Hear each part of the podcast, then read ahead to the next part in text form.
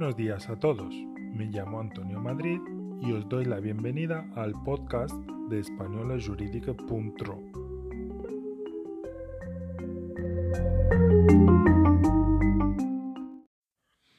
Compartimos hoy una noticia de la prensa rumana.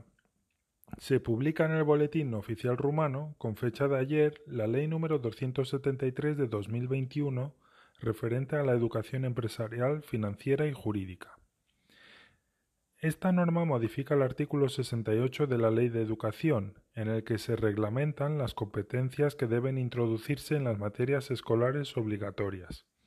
Estas tres competencias, empresarial, financiera y jurídica, pueden incluirse como capítulos en el plan de estudios de las asignaturas obligatorias existentes, aunque también podrían convertirse en asignaturas obligatorias independientes cuando el Ministerio de Educación desarrolle un nuevo plan de estudios.